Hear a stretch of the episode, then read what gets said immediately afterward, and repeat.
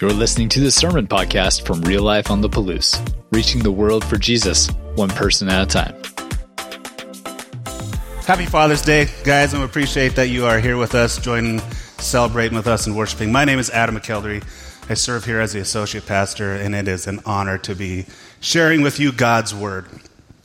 You know, we've been in the book of First Corinthians for a while now, and today we're going to go, we're going to be in chapter 8 and kind of skip a little bit through 9 and 10, but I thought it might be a good idea for us to just kind of remember where we've been so far. So if you look, if you remember back when we started this series and we were reading through what Paul is writing to this church that he planted in Corinth, he starts off calling them back to unity. Because apparently there were some disagreements, some division happening within the church because they were disagreeing about which pastor, which teacher they preferred the best, whether it was Paul or Apollos or Peter. And their preferences were dividing them. And Paul was calling them back to the message that he had given them when he was first there the message of the cross, the message of Jesus Christ. And he goes in and he talks about how that message is foolishness. The message that he had given to him was foolishness because if you think about it, this is a, a, society that is all built on influence and power. And so to have a message that is looking at people with the same kind of dignity, everybody is welcome to the table, everybody is loved by God. It loved the least of these, it loved those people. That was the message that he gave them, and it was foolishness. And he was calling them back to that. And then he's like, not only that, but we are the temple of God. And they knew very much about temples in their area. There were numerous temples within the city of, Corinth. And he's like, we are together the place that God's Spirit dwells. We are his priests. And we are to be putting him on display every day. Those are the things that he was calling them back to. And from there, he starts to administer some, some rebuke and some correction. Because there were some things going on that he was hearing about from a family that was living there. They were allowing this young man who was having relations with his father's wife, is what the text says, Hopefully, I'm, we interpret that as his stepmom. But the church was okay with it. They were actually very proud and boastful, like, look at us. We're so amazing and forgiving and loving that we let this guy still be a part of the, of the church. And Paul's like, what are you guys doing? That's great that you're trying to love on this guy and, and show the world that God is a loving God and a forgiving God. But what you're doing, the pagans don't even do that. The pagans don't even accept that kind of behavior. You have to be better. You have to use godly wisdom, wisdom that is beyond our understanding, to know how to judge these kind of circumstances. And you have to be willing to make hard choices. And then he goes on, he's like, you got to use that wisdom that God has given you to be able to handle the conflict that arises between, the two, between you guys. Stop going out into public court when you have a disagreement with each other in lawsuits and having somebody who's not even a believer settle judgment on you. God has given you a brain. Use it. Use it to resolve that conflict. And from there, Paul starts to move into a conversation about sexual immorality. And that's where we've been the last couple of weeks, is talking about sexual immorality and marriage and singleness. And if you haven't been able to catch up on any of those, they are on our website. If you go to lifeordotp.com slash sermons, you can find all those sermons that we've been doing. But the last couple of weeks, I, I feel like we're really, really good. Josh did a phenomenal job of walking through the devastation that sexual immorality has on us as individuals, on our families, on our culture, I really encourage you guys to take the time and go listen to those. So, now that we kind of remember where Paul has been so far through the letter, let's get into 1 Corinthians. If you have your Bibles with you, you can turn with me to chapter 8 in 1 Corinthians, or it'll be up here on the screen. Here's what he writes He says, Now about food sacrificed to idols. Am I the only one who thinks Paul's spirit animal is Dug, the dog from the movie Up? Like, here he is just talking about sexual immorality and marriage and singleness. And then all of a sudden he's like, squirrel. now about food sacrificed to meat. Like, what is that? What's going on here? I think if we spend some time looking at the context of what is around meat sacrificed to idols, I think we'll be able to see a connection as to why this was his train of thought. So let me talk to you guys a little bit about that. So, in this pagan world, in the city of Corinth, like, I, like we've said all along, there are numerous temples to numerous different gods. And a typical sacrifice at one of these temples looked like them, the priests, ushering in an animal a bull, a lamb, or goat, or whatever bringing it into the center of the, the temple, right in front of that altar. And they would take a mallet and they would bang it over the head, stun it, knock it, knock it loopy. And then they set it up on the altar and cut its throat and start to bleed it out. And they wouldn't wait for the, all the blood to, to run out, which, which would not be a kosher kill for a Jew. God was very specific on how they were supposed to sacrifice the animals to make it sure that it was a, a, a good kill. And they were supposed to, there was a specific way that they were supposed to cut the throats and bleed the, the body of all its blood. So this would be a strangled animal in their mind. So the priests would then take some of the blood and they'd sprinkle it here, there, and everywhere, just part of the ritual. And then they start to cut up the animal. Some of the meat they would put on the altar that was burning up there as a sacrifice. Some of the meat they would take for themselves to eat. Most of it, most of it would be sent down to the agora, which is the marketplace down in the city. And all the temples would do that.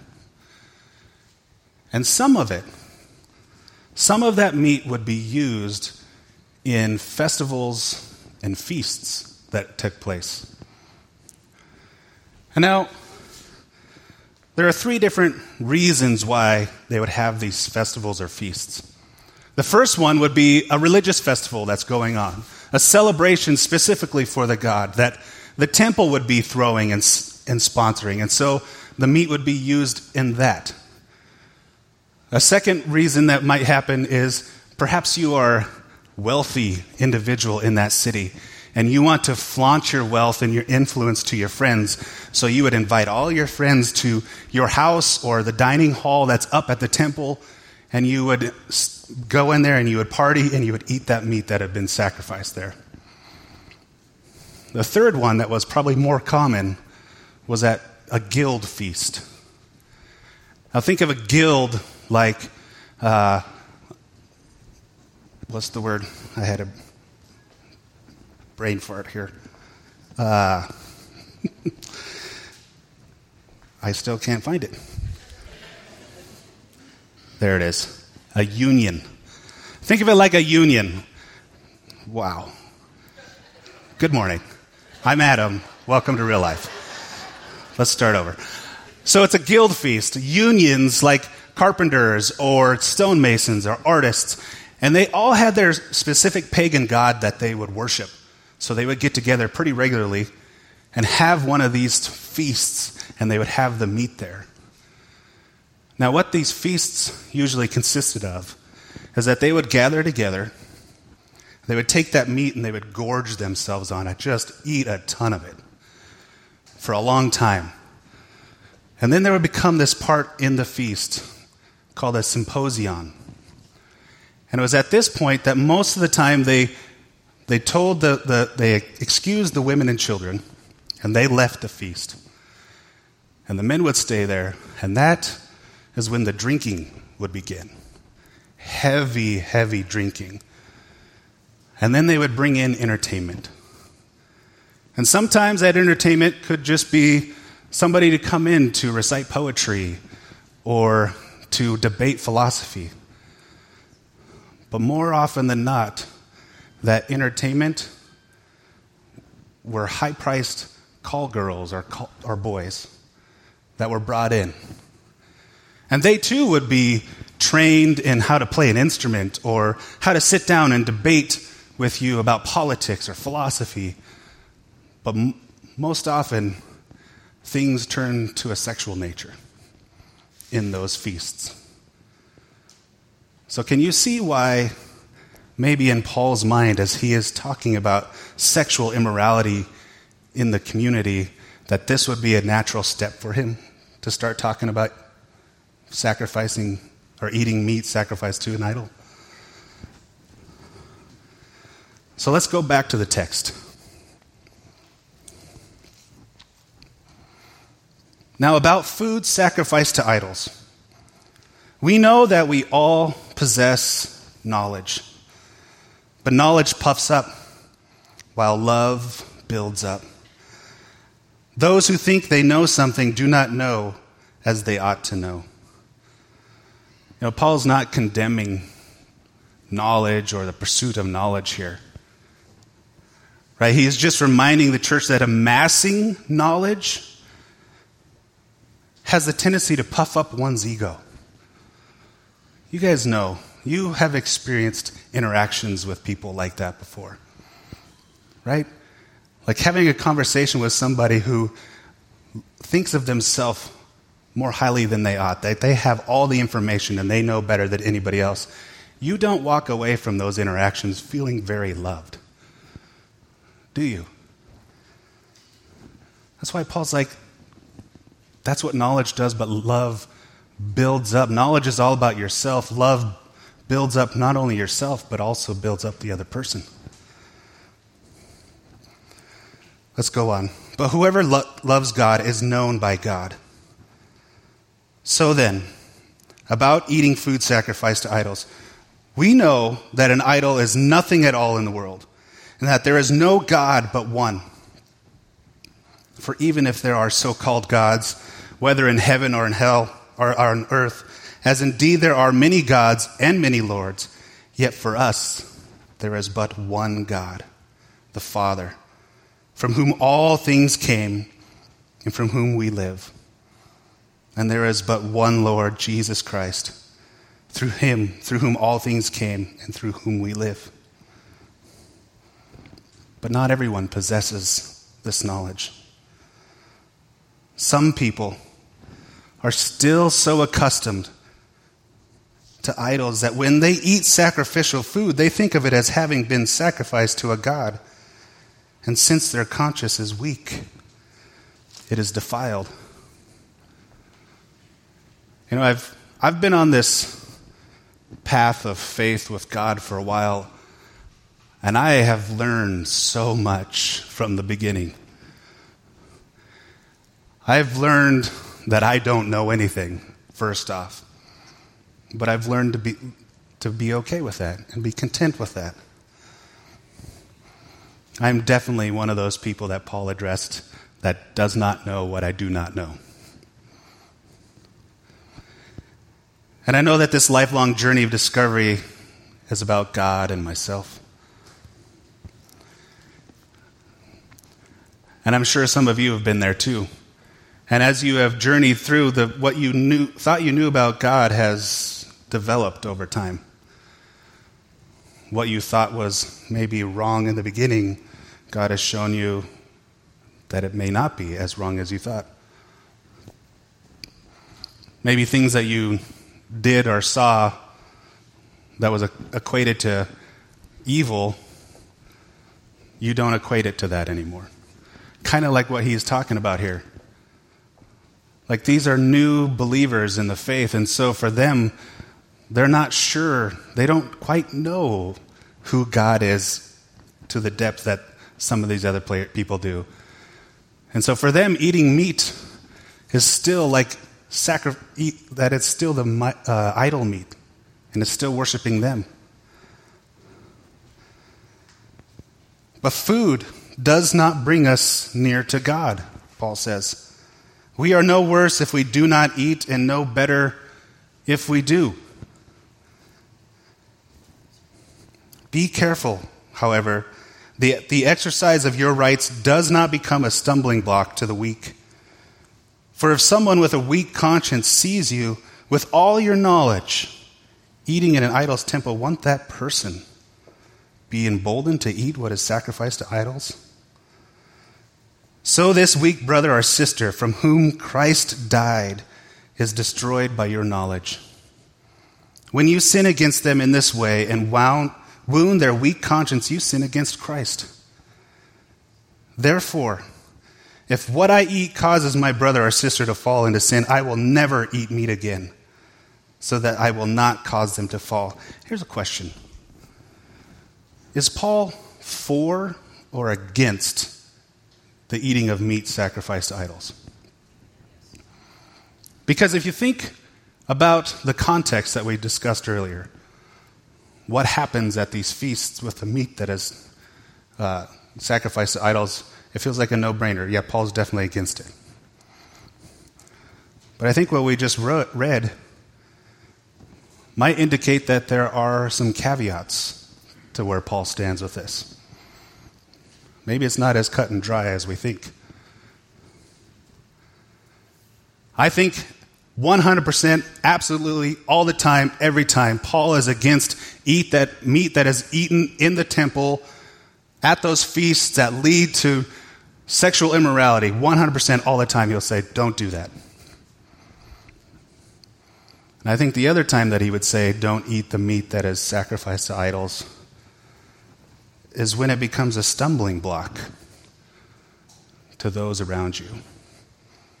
Something that will trip them up, something that will could help lead them back into the path of sin and destruction. And Paul goes on in chapter 9. He goes into this big, long explanation about all of the rights that he has as an apostle.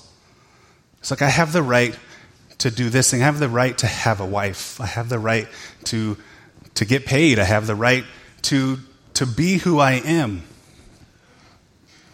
But he says, I don't exercise those rights. If you look unto verse 19, here's how he finishes that thought. After talking about all the rights that he has as an apostle, but that he chooses to give up. Here's why he does it. He says, Though I am free and belong to no one, I have made myself a slave to everyone to win as many as possible. And he, he talks about a few things about to become, uh, to the Jews, I become like a Jew, to the unbelievers, I become a believer. But then he finishes it up in 22. It says, I have become all things to all people, so that by all possible means I might save some. And I do this all for the sake of the gospel, that I might share in its blessings.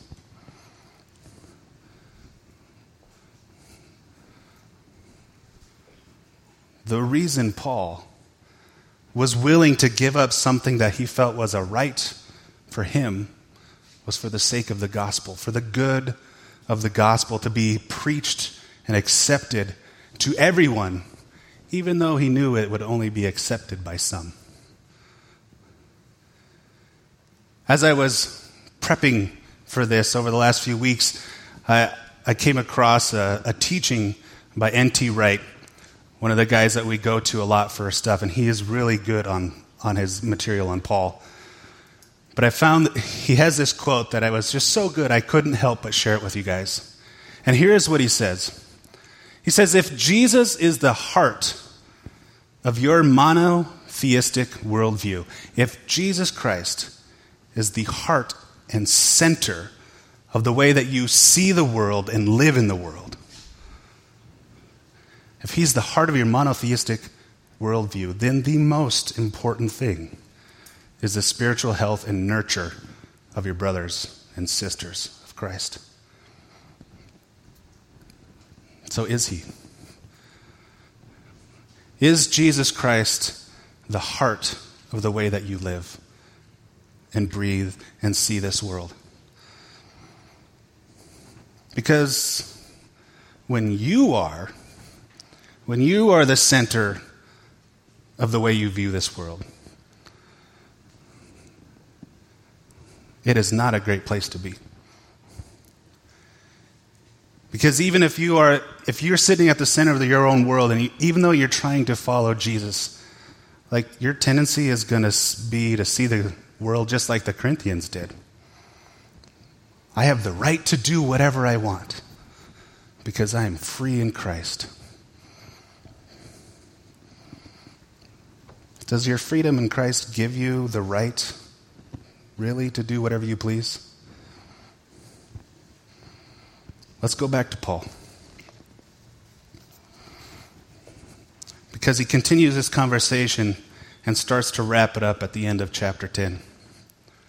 And actually, I think it's a conversation that he started way back in the middle of chapter 6 because he uses the same sayings that they did that he did back in chapter 6 when he started talking about sexual immorality. Here's what he says in verse 23 I have the right to do anything, you say, but not everything is beneficial. I have the right to do anything but not everything is constructive. Which harkens back for me what he talked about right in the beginning of chapter 8 that love builds up. Doing what you want is not constructive because it does not build up. No one should seek their own good but the good of others. It's not about your rights. It's not about your wants because those often come at the expense and the detriment of others. Eat anything sold in the meat market without raising questions of conscience, for the earth is the Lord's and everything in it. Remember that meat that got so, sent down to the market? Paul's like, eat it. It doesn't matter. Everything is God's. You want a big T bone steak or a big thick ribeye? Go for it. Go ahead. As long as it doesn't cause somebody else to stumble. And he goes on if an unbeliever invites you to a meal and you want to go, eat whatever is put before you without raising questions of conscience. But if someone says to you, This has been offered in sacrifice, then do not eat it, both for the sake of the one who said it and for the sake of the conscience. I'm referring to the other person's conscience, not yours. It's about other people.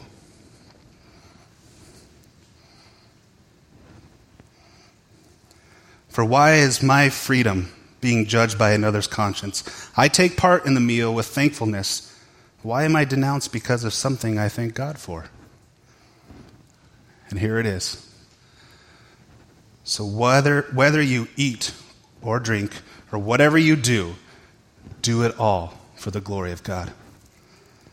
Do not cause anyone to stumble, whether Jews or Greeks or the church of God even as I try to please everyone in every way, for I am not seeking my own good, but the good of many, so that they may be saved. Follow my example as I follow the example of Christ. You know, I've always been working through this book. I know you guys have seen a lot of similarities between what the Corinthian church was going through and what we still go through today. This is still applicable to us today. And we've seen some of their, their sayings that they've had throughout the, the course of Paul writing. I have the right to do anything. Food for the body, and, or for the stomach, and the stomach for food. We're no different. We have our own little sayings we have here at Real Life. Put God on display. One that I think that we have that encompasses and embodies what Paul has been talking about is, is this fight for relationship, not for being right. Fight for relationship, not for being right. Next week, when we're doing our partnership class, one of the things that we do is we go through our statement of faith. And we make sure on the, the front end of that to let everybody know that there are different elements in there, things that we believe are essential for salvation, and things that we believe that are not, but that we believe about God. And we say we are going to agree to disagree on those things because we want to fight for relationship. One of the things that we talk about, we're actually going to be preaching on here in a couple weeks, which is spiritual gifts. And with spiritual gifts, you know, there's, there's some people that believe that they're still in use today. There's some people that believe only some of them are used today still, and some that say, no, spiritual gifts are not in use. So you can see why it is important for us in times like that, like, let's sit down and have a conversation, but I am going to not fight you on who is right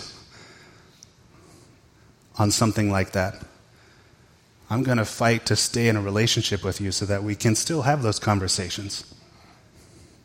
Even if you disagreed with one of the things that we say are essential for salvation, I, I'm not going to fight you over that because no one in the history of the world has ever been brought to relationship with Jesus Christ through convincing them that they were wrong. Right? Love builds up. We have the opportunity in our lives every day to choose whether we're going to fight for relationship or fight to be right.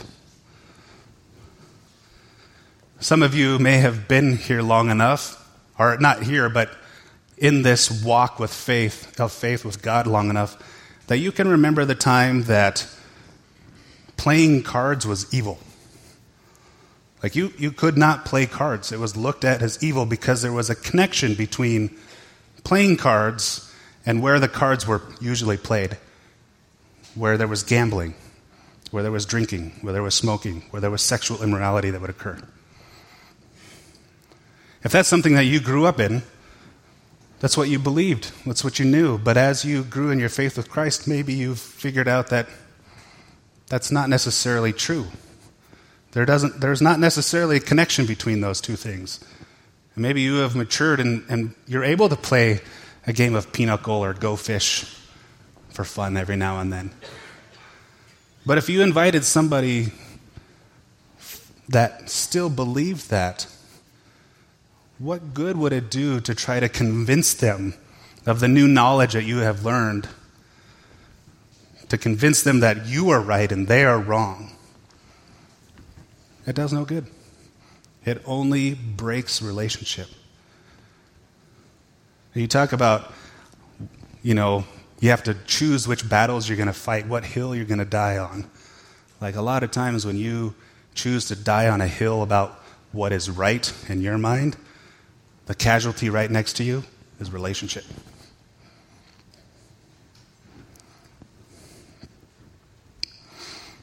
But choosing to fight for relationship does not mean that you have to fight for a relationship with someone who is unsafe or an unhealthy person. I think about the guy that Paul had wrote about in chapter 5 that was in sexual immorality with his stepmom. Like he told him, You guys fight for what is right here. Leave the door open for relationship. But you have to stand on God's word. Fighting for relationship and not for being right does not mean that we compromise God's word or his principles or his character. Fighting for relationship means that you are choosing to put down your own rights, your own perceived freedoms for the good of others, so that you can love them and build them up. As we get ready to take communion together, I want to share with you guys a quote uh, from a guy, one of the faculty members from the Infusion Bible Conference that we hosted here uh, this past week.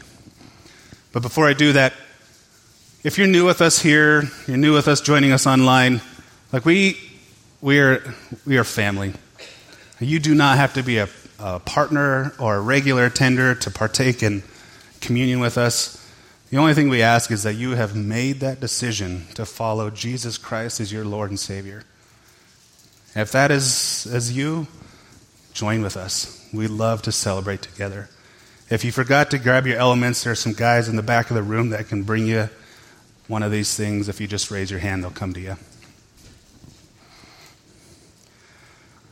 So, in a couple of sessions last week in this conference, there was a similar theme that came up that we've been talking about today. And I think it was Brad Gray in the first day was talking like, when you choose to become a follower of Jesus Christ, that is now your identity. Everything else is tertiary, it's on the side, it doesn't matter. Like, you are not an American Christian. You are a Christian who happens to be from America. You are not fill in the blank. Whatever social, political, ethnic, racial, whatever thing you want to throw in there, Christian.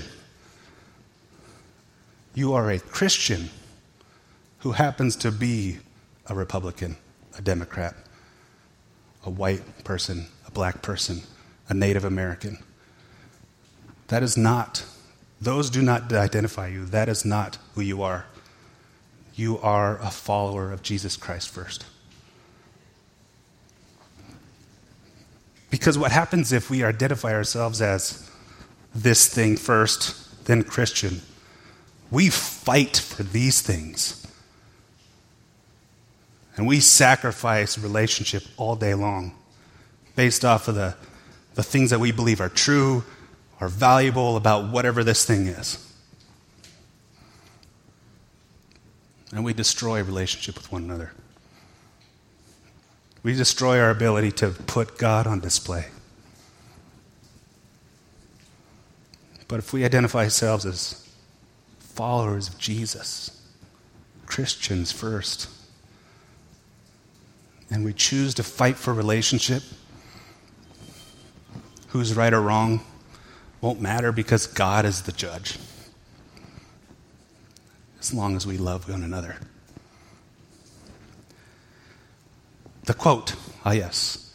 So the quote Brad Nelson, another one of the faculty members, says If the preservation and enjoyment of my way of life conflicts with the announcement and embodiment of the kingdom of heaven, I have a problem. That's a problem.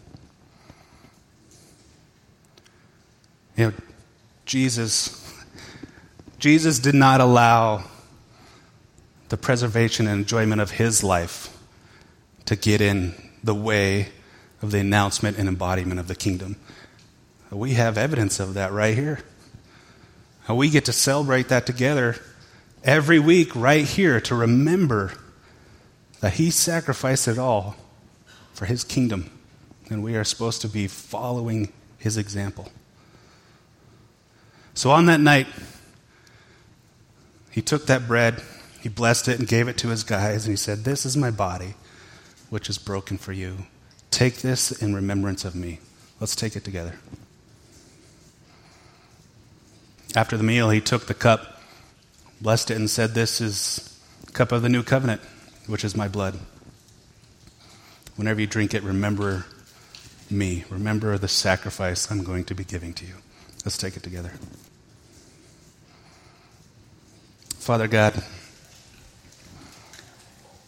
Lord, I thank you that you are the God that you are. That you are a God who has modeled for us how to fight for relationship, not for being right. That you wanted a relationship with us so deeply, so intimately, that you sent your son to be here to show us what it looks like to live for other people, to give up our rights for the love of others. Lord, I pray that as we walk out here to, out of here today, as we turn off our computers or TVs at home, Lord, that you will just impress it upon our, our hearts that we are yours. First and foremost, that we are your children, that we are Christians, we are believers and followers of Jesus Christ first, not plus anything, followers of you. In Jesus' name we pray. Amen. Thanks for checking out this message from Real Life. You can find out more about us by visiting liferotp.com and connecting with us on Facebook and Instagram. Until next time, have a great week.